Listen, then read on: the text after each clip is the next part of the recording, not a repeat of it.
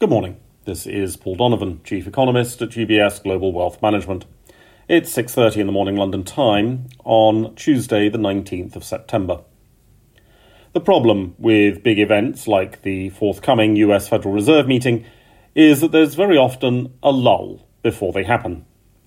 This then allows ill informed speculation and media sensationalization to take over financial markets. Today, the media sensationalisation will have a focus in that the OECD economic outlook is due to be published. This will allow for alarmist headlines that focus on the most pessimistic parts of the outlook. Good news is never clickbait. Financial markets will not care.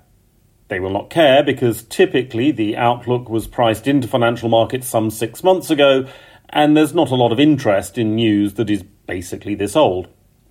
It's also doubtful, given the processes involved, that the OECD will have had time to properly factor in the recent GDP revisions for countries like the UK and Spain.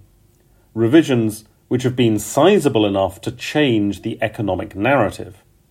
So, the outlook probably doesn't add very much to humanity's stock of knowledge about the world. The euro area is releasing final consumer price inflation data for August. This is about as big a non event as it's possible for a consumer price inflation data release to be. We know the regional numbers, and the final number is almost never revised from the initial flash release. The ECB has already raised interest rates in spite of the fact that little, if any, of the consumer price inflation issues can be considered likely to respond to interest rate moves.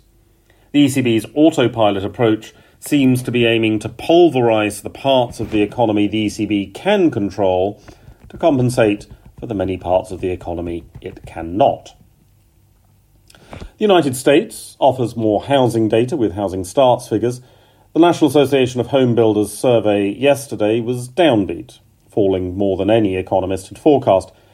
It is survey evidence, however, and we know that other surveys have been inclined to exaggerate the economic reality. In this case, it's possible that home builders know that the US Federal Reserve might look at their survey. That does assume that Fed Chair Powell looks at economic data. If they wish to try and influence policy interest rates, home builders might try and game the system by being more pessimistic than their actual reality. There is no question that the housing market has suffered as rates have increased, but caution about the extent of the reported suffering is probably a sensible approach. Markets are unlikely to immediately respond to Canada's accusation that the Indian government might have been involved in the shooting of a Sikh leader in Canada. But this is not something to dismiss entirely.